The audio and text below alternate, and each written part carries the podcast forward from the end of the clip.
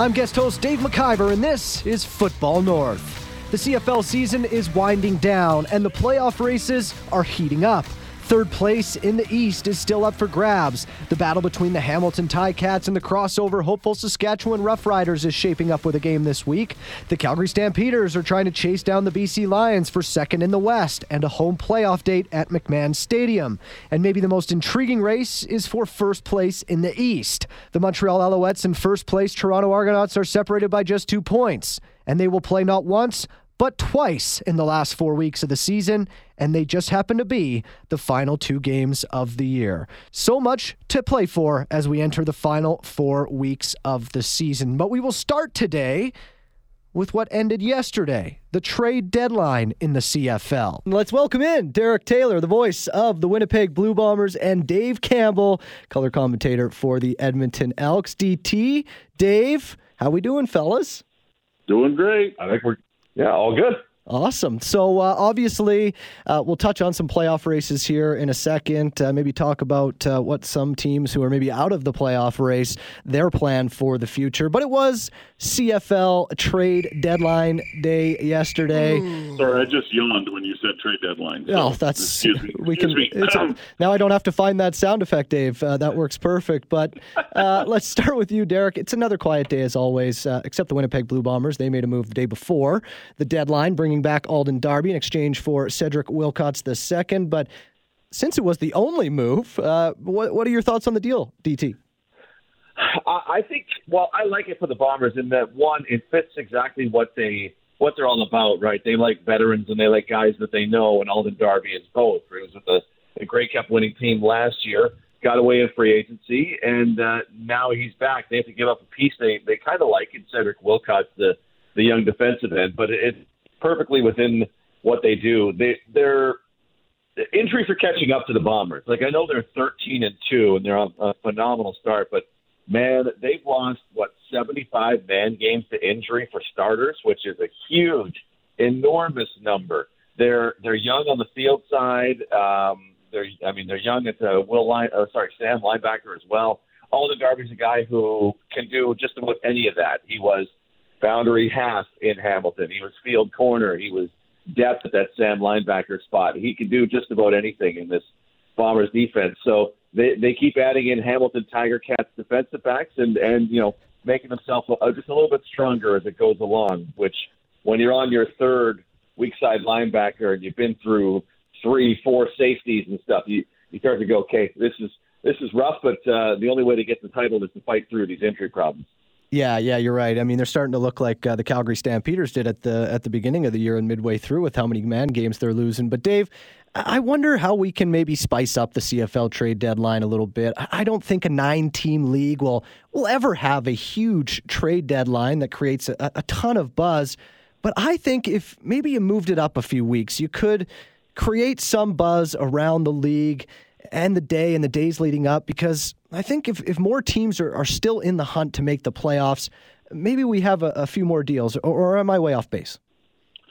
Yeah, I think I think there's there's a lot of uh, desire just to see more of a you know kind of a bang to, to the day, more bang for your buck kind of day, and you know we thank the Winnipeg Blue Bombers for always providing some sort of news, and I mean none better than 2019 when they acquired Zach Collaros. Uh, and uh, he was a big part of why they won the Grey Cup, and of course they've won two in a row.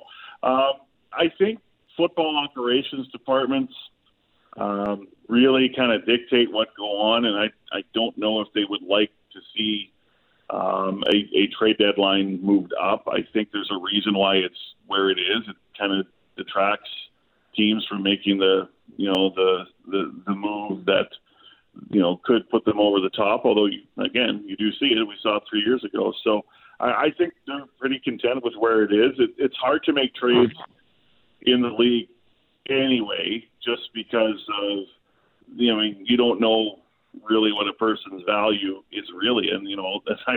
I know Chris Jones has been pretty active in the trade market this year, trying to pick up uh, picks from for 2023, which he calls a, a very deep draft. So um, but you know he trades David Beard for a second round pick uh, with the Hamilton Tiger Cats, and you know Thomas Costigan and the Feast Line get traded for you know, a couple, you know, middle round picks uh, or middle round pick and a player, you know, a couple days prior. So, you know, I think I think value of a trade is is very hard to determine in, in the Canadian Football League, and um, and I think teams are, you know, I think for, you know, you know, you look at uh, Chris Jones's perspective, you know, for with the Elks, I think, you know, for him, I mean, he was he just wants to have a lineup now that he feels that he can kind of ride with and grow with, and and uh, look to 2023 for for a lot of uh, you know the, the remainder of 2022. So, uh, but you know, around the league, I think uh, you know I think it would be more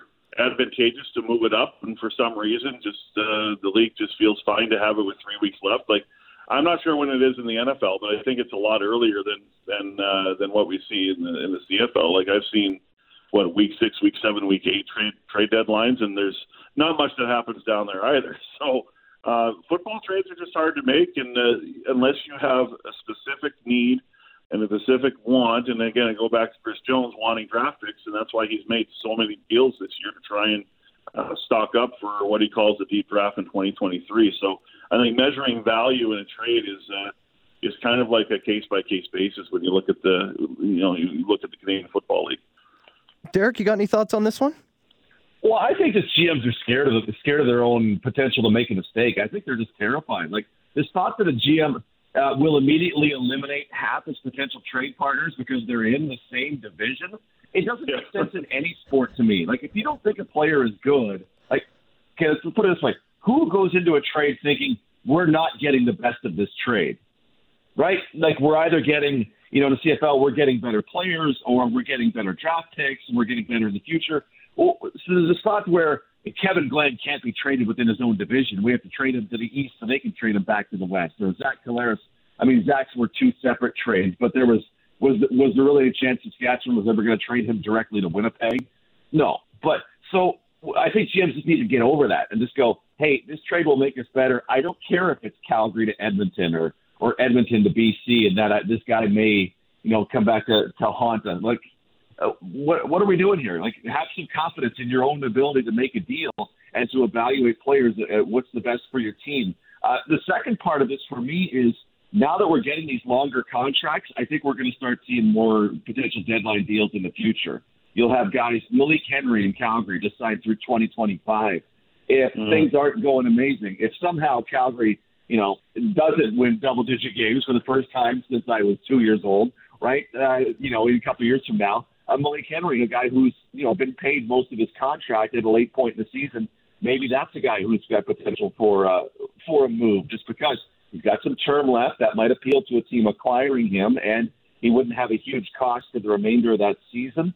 It's it's it's on the GMs, and, and I think we're probably going to see a few more of those just for the way deals are going to be structured for the big time players from now on. Well, and I think that's a good thing to see because one of the big complaints, obviously, about the league in the past years is the turnover on each roster, the inability for fans to fall in love with a guy who's in a city for four, five, six years. So that's a good thing. Uh, let's talk about the stretch drive, and, and, that's obviously the title of this podcast, uh, fellas.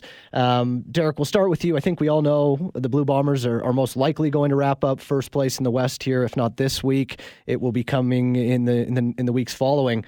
But the stretch drive does look a little weird for the Bombers, doesn't it? Because they do have a weird finish. We've seen it here in Calgary before.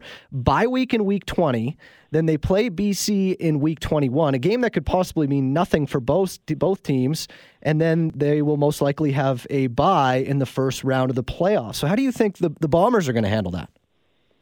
Well, I think uh, it depends on what will happen. They'll they'll beat Edmonton this week would be the assumption, right? The betters would all say hey, they're going to beat Edmonton this week. They'll be on 14 wins, and and that could ultimately be uh, be enough.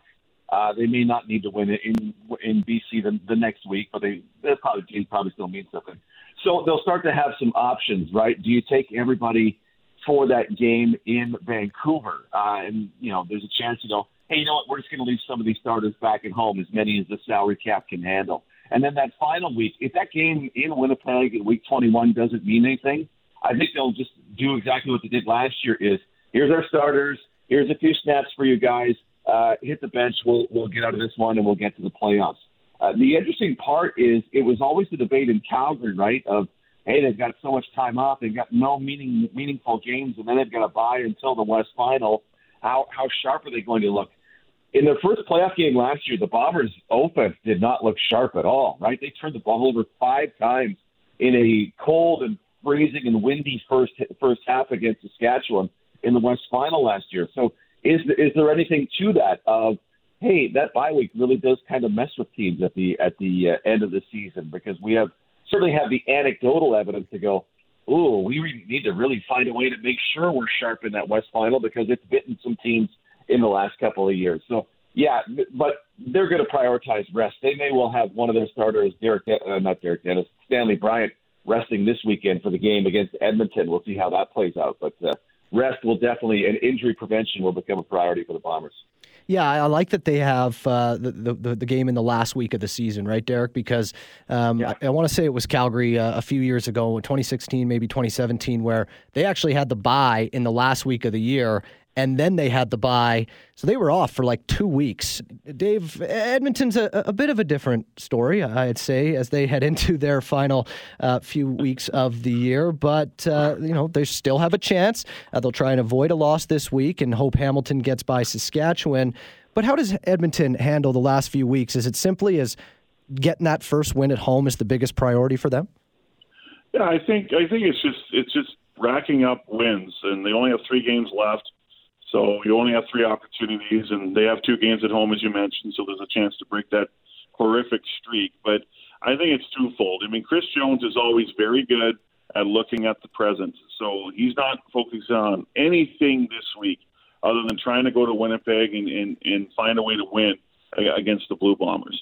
But obviously, with the year being how you know how it's going, and I think even at the start of the year, I don't think there was any delusions about what this team was, you know, was going to be like. It was going to be a, a struggle. Now we, the, thing about a year when you go into a uh, when when you know you're going to struggle is, I mean, there's no acceptable line of oh this is the this is the uh, acceptable amount of struggle for this season. No one says that, right? So you go into the year and you're like, okay, well we'll we'll just see what happens. So.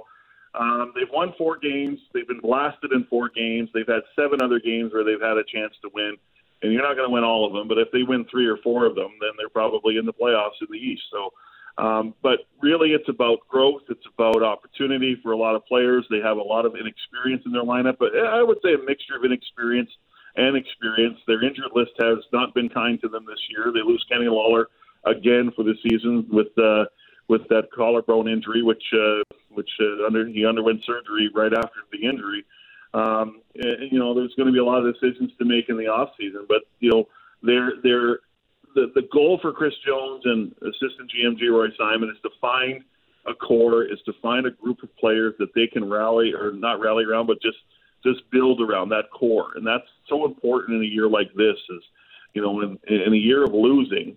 Um, you have to find and identify players that you go, okay, this is the group that's going to be my core group that I can build around, and we're going to grow with this group. So, um, you know, as far as the playoff picture is concerned, it, it could all be decided for them before they even kick off on Saturday.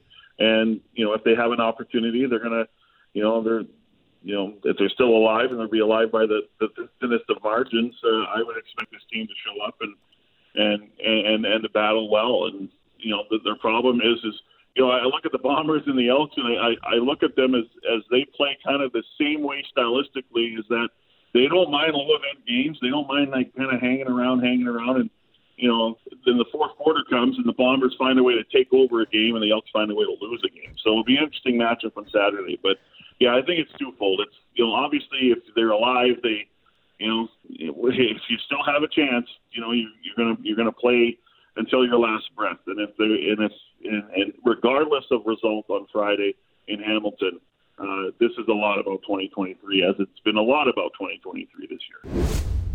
Hey, we know here in Calgary what the Winnipeg Blue Bombers can do in the fourth quarter to teams. Trust me, we've seen it about three times this year, Dave. So uh, that wouldn't surprise me, and DT knows it well uh, as well. So we do actually, though, fellas, we have let's say three realistic playoff races in terms of who's going to make it, uh, positioning, and whatnot. Uh, let's touch the first one, and that is Saskatchewan and Hamilton. And I think this one could be pretty entertaining down the stretch. The, the two teams will play tomorrow at, at 5:30 uh, Mountain Time, I should say, and then Hamilton gets Calgary. Hamilton gets their final two games against the Ottawa Red Blacks. Then you look at the Saskatchewan Roughriders. Of course, they'll play Hamilton this week. Then next week they have a bye, and then their final two games are against the Calgary Stampeders. So, DT, can the Hamilton Ticats catch the Saskatchewan Roughriders or Saskatchewan crossing over? Oh, I, I think they absolutely can. It's it's very clear it's in Hamilton's court right now, right? Even on the fact that they are two wins behind, like the schedule just breaks better. Uh, there's the potential that Calgary could have something to play for in that final week.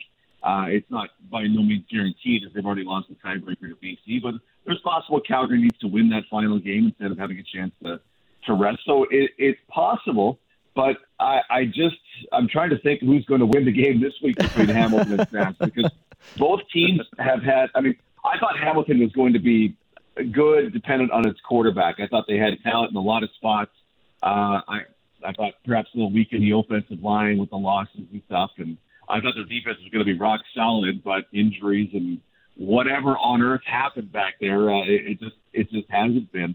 Uh, Saskatchewan, I thought would regress, but I just thought they'd be at least you know passably able to protect the quarterback, and they, they absolutely have not. So I just I don't know because these are two teams that have flashed at points this season. Uh, but ultimately, they just kind of fall back to exactly what they've been all year long, which is m- mediocre to at times worse than that. So it, it's absolutely possible Hamilton gets in, uh, and then it gets absolutely mashed by Montreal in the uh, in the East semifinal. But uh, yeah, I don't even know. I don't, Campbell, which one would I pick? I don't even know which one of these teams I think is any better than the other because neither of them looked good in the games against the the. Well, I think Hamilton looked really good in that one game against the Bombers. Let's be fair. Yeah, this is. Uh this is a, a very intriguing matchup just because you have two teams that are you know not very good. Um, you know, one team that has what won two of their last was it eight games or ten games. Um, I mean, the Elks have more wins in that time than the Riders So, you know, like, like uh, it's weird what's happening in, in, in Saskatchewan. And guys, I just want to just bring this up when we talk about Cody Fajardo. It feels like to me that Craig Dickenson and, and maybe Jeremy O'Day are kind of looking around Cody Fajardo and going, wow, there's Bo Levi Mitchell that'll be available in free agency. Wow. Yeah, Cody, I, I understand. Yeah, okay, we'll talk to you in a minute there. But it's, you know, or it's like that that meme where, you know, the guy's walking with his girlfriend and sees the other girl and goes, ooh, you know. Um, I, is this the ultimate throw Cody under the bus exercise I've ever seen? Like, they're finding every reason to to to say that he's not playing very well, and I'm going, he's actually playing not as bad as you think. Um, I think Agreed. the Riders should wrap it up. I think they should find a way. But you go into the game on Friday in Hamilton, and you have no idea what's going to happen. You know, Hamilton, I don't think is very good, but they're on home field. Um, Derek knows what they did two weeks ago. You just never know. I mean, Dane Evans is is a very interesting case study this year. You know, along with Cody Fajardo to to a, a certain degree. But it's just two struggling football teams that are, you know, finding ways to lose that aren't overly confident. And it'll be interesting to see what happens in the fourth quarter with these two teams to, to see, you know, who wants it more. So, but I would think the Riders should have the better lineup and, and the better, you know, just, just the better path to, to the playoffs because I think they're a better team than, than the Ticats, that hasn't really mattered over the last number of weeks. So, um, yeah, this is. I, I would say Saskatchewan, but I would not be surprised at all if Hamilton finds a way to sneak up and, and take that spot. Yeah, fair enough. Uh, I can't believe. Well, I, I, shouldn't say I can't believe. I can believe the heat Cody Fajardo's taking in Saskatchewan from the fans because it's Saskatchewan, but they are still a playoff team, and, and I'm with you guys. I don't think he's been as bad as he's been made out to be. I don't think he's been great, but uh, there's certainly uh, some talent there with Cody Fajardo, and you know, obviously the injury this year has has hampered his the best part of his game, which is his ability to move around and, and run the football, which he just hasn't been able to do as much watch. Uh, this next one, guys, is, is, the most intriguing for me, and I might get in trouble for that saying uh, saying that coming out of Calgary. But the Toronto and Montreal race for the East Division is uh, is really shaping up here because Toronto is in and, and Montreal is trying to clinch a home playoff date. But it's not crazy to think that the Alouettes can catch the Argos. Looking at the schedule, uh, Montreal has Ottawa twice and then Toronto twice.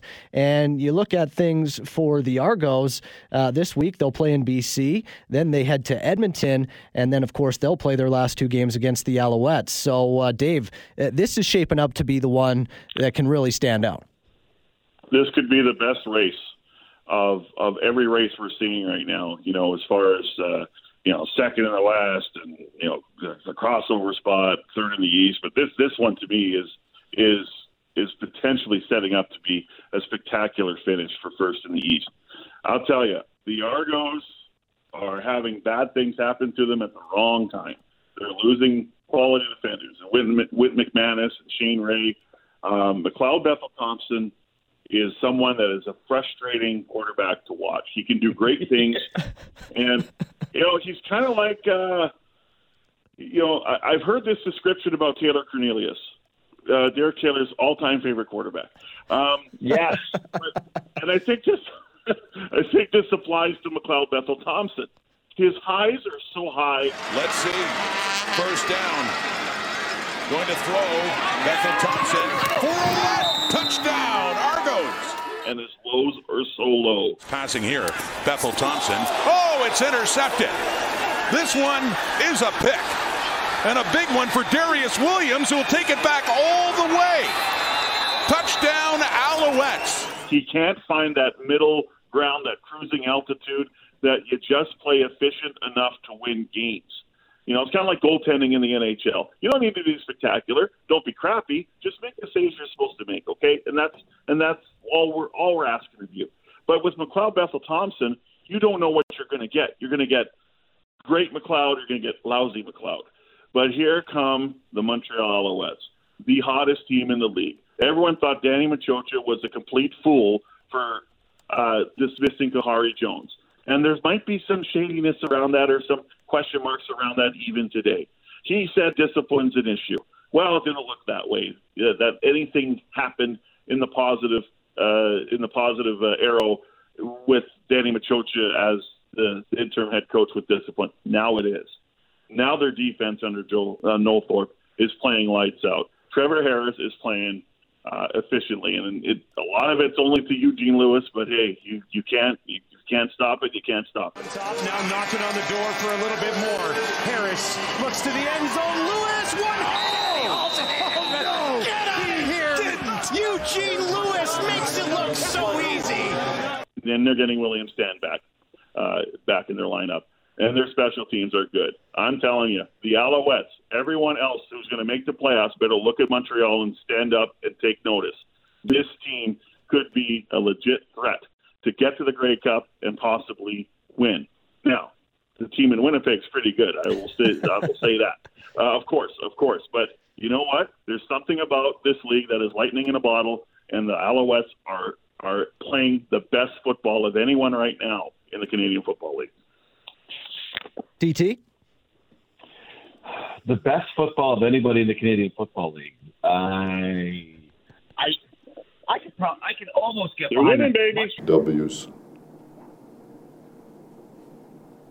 That's when I'm impressed. I, I, I feel you. Montreal is really good, right? And Montreal, like, let's, I mean, late season additions to put Jamal Davis back into that defensive end rotation this late in the yeah. season, getting him back to the NFL to add to Mike Moore, to add to Nick Usher, to add to Almondo Sewell in the interior and Thomas Costigan and give it some extra like that's uh that's a defense that you know they love to blitz, right? They're the only team with a blitz rate of about fifty percent. They're going to attack and attack, and uh, it got the it almost it bamboozled the Bombers, you know, in two games and got one win out of them. So I, I'm with you. Um, it's going to come down to the to the Trevor Harris factor, and honestly, it, it's going to come back to uh, if William Stanback comes back, what does their offense look like?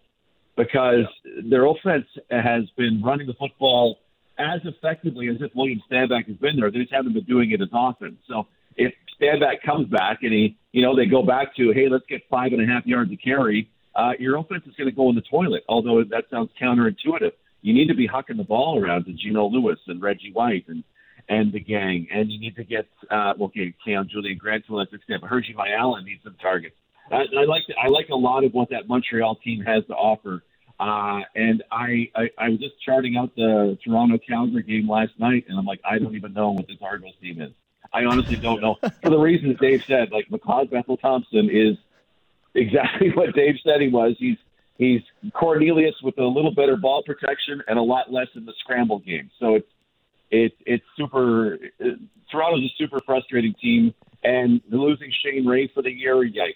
Who's who's going to help generate pressure on the quarterback with uh, Ja'Gared Davis and Shawn Oakman uh, and, and company? So yeah, the that race is going to be a lot of fun. I don't think either of those teams, when it comes to a Grey Cup, be it Winnipeg or Calgary, honestly, are the two teams I think have a chance, realistic chance to come out of the West. Whichever one of those two, they're going to be a touchdown favorite in the Grey Cup, if not more, in my mind. Just because uh, I just think there's a, there's a gulf in class between them. Doesn't mean they're going to win. 2017 still existed, and 100 yard touchdowns are possible. But I just think I, there's a real gulf to me between the very cream of the East Division and you know the third place team in the West Division. I just think BC, Calgary, and Winnipeg are, are just much better, even even as currently constituted with all their injuries. I think any of those teams should be massive favorites in a Grey Cup with East versus West. Had to bring up 2017, didn't you? Had to bring well, up 2017 was, Grey Cup. I, can I tell a story for the 2017? Uh, so that's, what, that's why we're here. For Sports Center. Uh, it was like 25 reasons Calgary will win the Grey Cup and two reasons they won't. Obviously, they don't win because uh, DeVier Posey 100 yard touchdown. Wilder ready to throw. He's going to go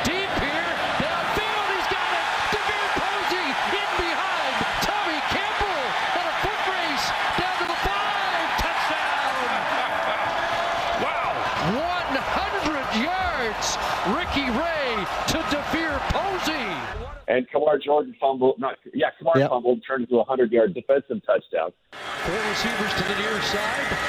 Fake to Messam. Look out! Jordan bounced off first contact, and then fumbles the football. It's picked up. Cassius Vaughn's got it. Only Mitchell to stop him. And Cassius Vaughn racing down the field. Maybe one man left to catch him. But a convoy and a block, and it's an Argo touchdown. And I was yep. talking to Steve Walsh, was the uh, one of the coaches on that team, and he was on my radio show at the time, and he said, uh, "Oh, we were the better team in 2017." I said.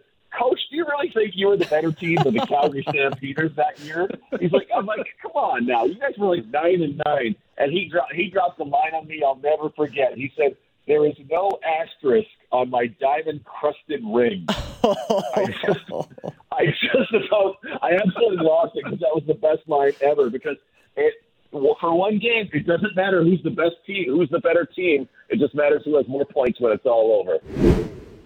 Yeah, you're right. That one, that one stung in Calgary. There's no doubt about it. But you guys bring up a great point when it comes to rolling into the playoffs we've seen it before. We've seen teams under 500 in the regular season, but play well down the stretch and make their way into the playoffs and somehow you'll become the team to beat and, and, and win the whole thing. You know, we saw it in Calgary. We've seen it in BC.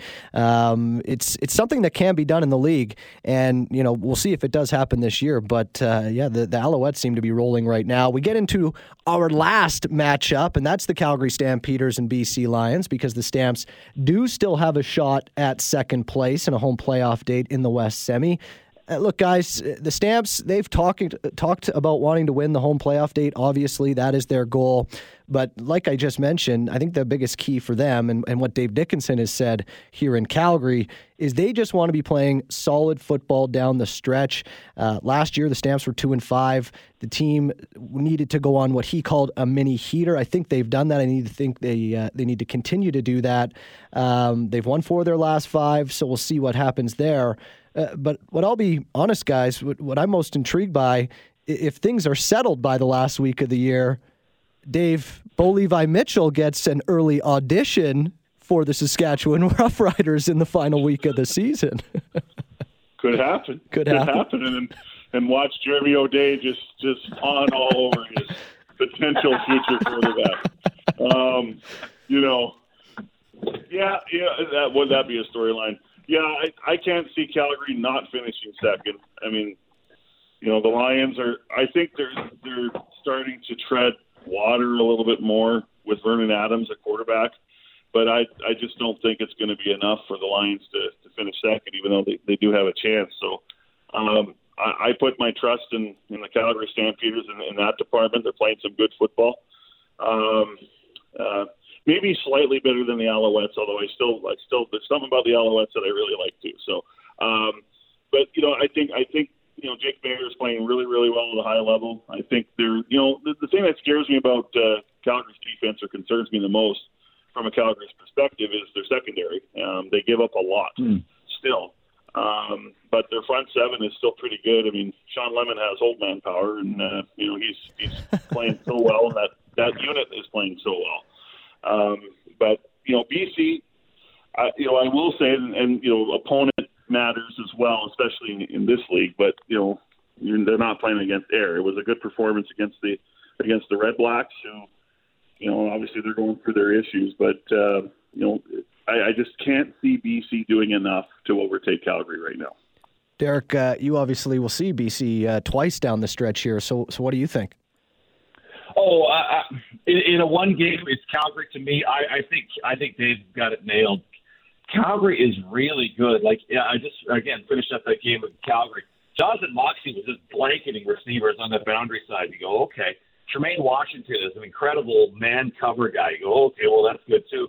And that defensive front, like my goodness, uh, Orimolade and Lemon, just pressure and then sacks, and then oh by the way, Mike Rose is just a beast, and then oh Terrell McLean looks like a guy who could lift a house if he wanted to. Like it's just they have an incredible rotation up front. Their linebackers, Thurman and Judge, both guys having great years. Calgary's defense is, is absolutely for real, and they've settled into the offense that that they've wanted to be all season long with here's here's here's Jake, and let's take what we can get, and we'll occasionally push it downfield with Malik Henry and company. Uh, but we'll get some contributions from Luther Hakunavanhu, and we'll focus on getting Reggie Begelton to the ball. And then, oh by the way, Ka'Deem Carey's having one of the truly great rushing seasons that we've seen in the last decade. So, so let's get on this. To me, Calgary is superior to BC. Uh, injuries are hampering BC, obviously.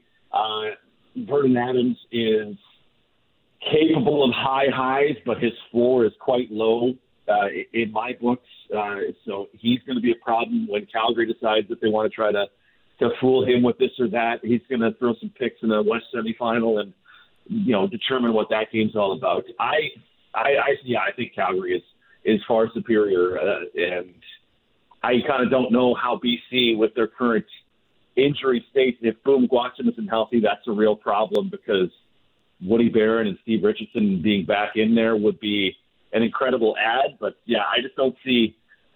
I, I kind of am curious to see how Winnipeg gets past Calgary in a West final, much less, much less how how BC would potentially do it in a in a West semifinal. Uh, so yeah, if if I'm BC, I need to I need to have that game at home because to me in Calgary, they've just got no shot.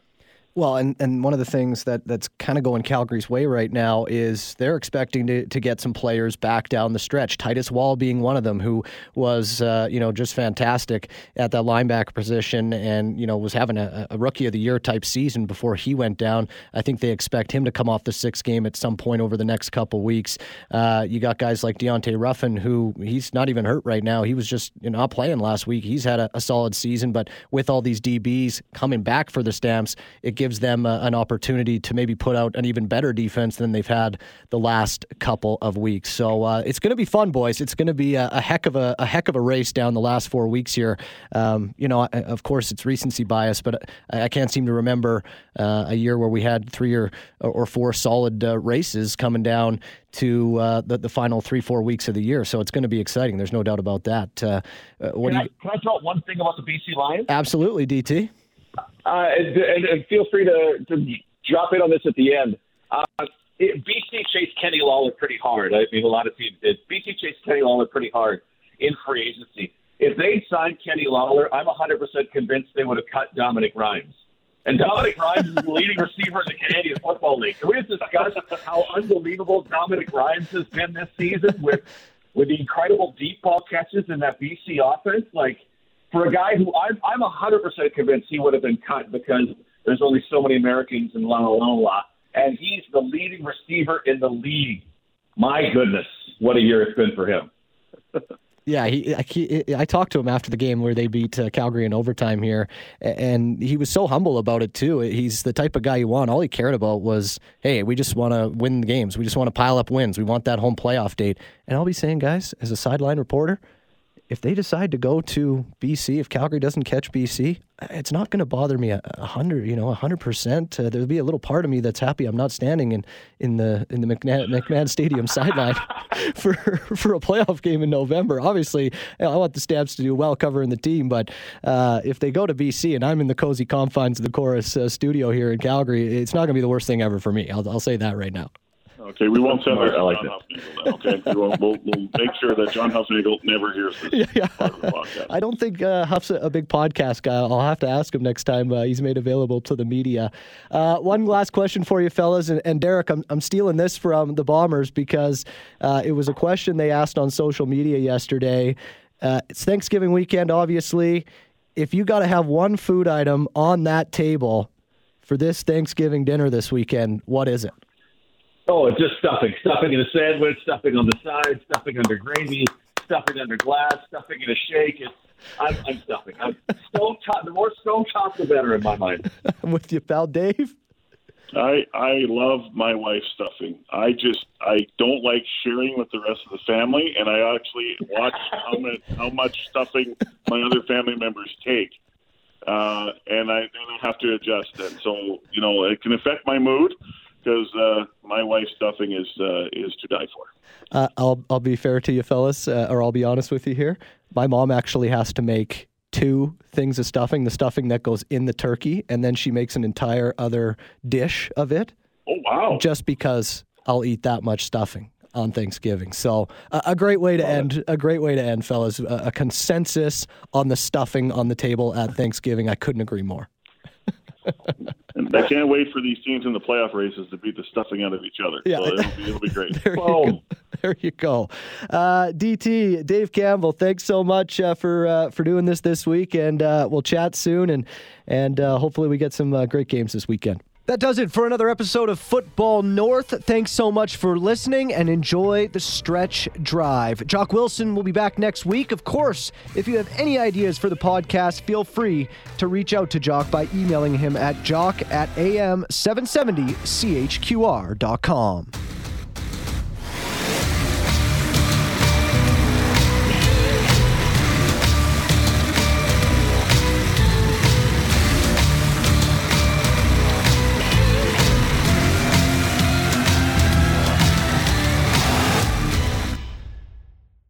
For most of us, crime is something we see on the news.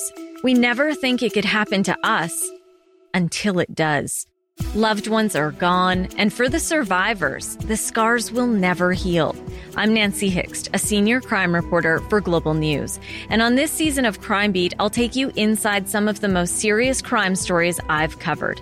Season 6 of Crime Beat is available now on Spotify, Apple Podcasts, Amazon Music, and all podcast platforms.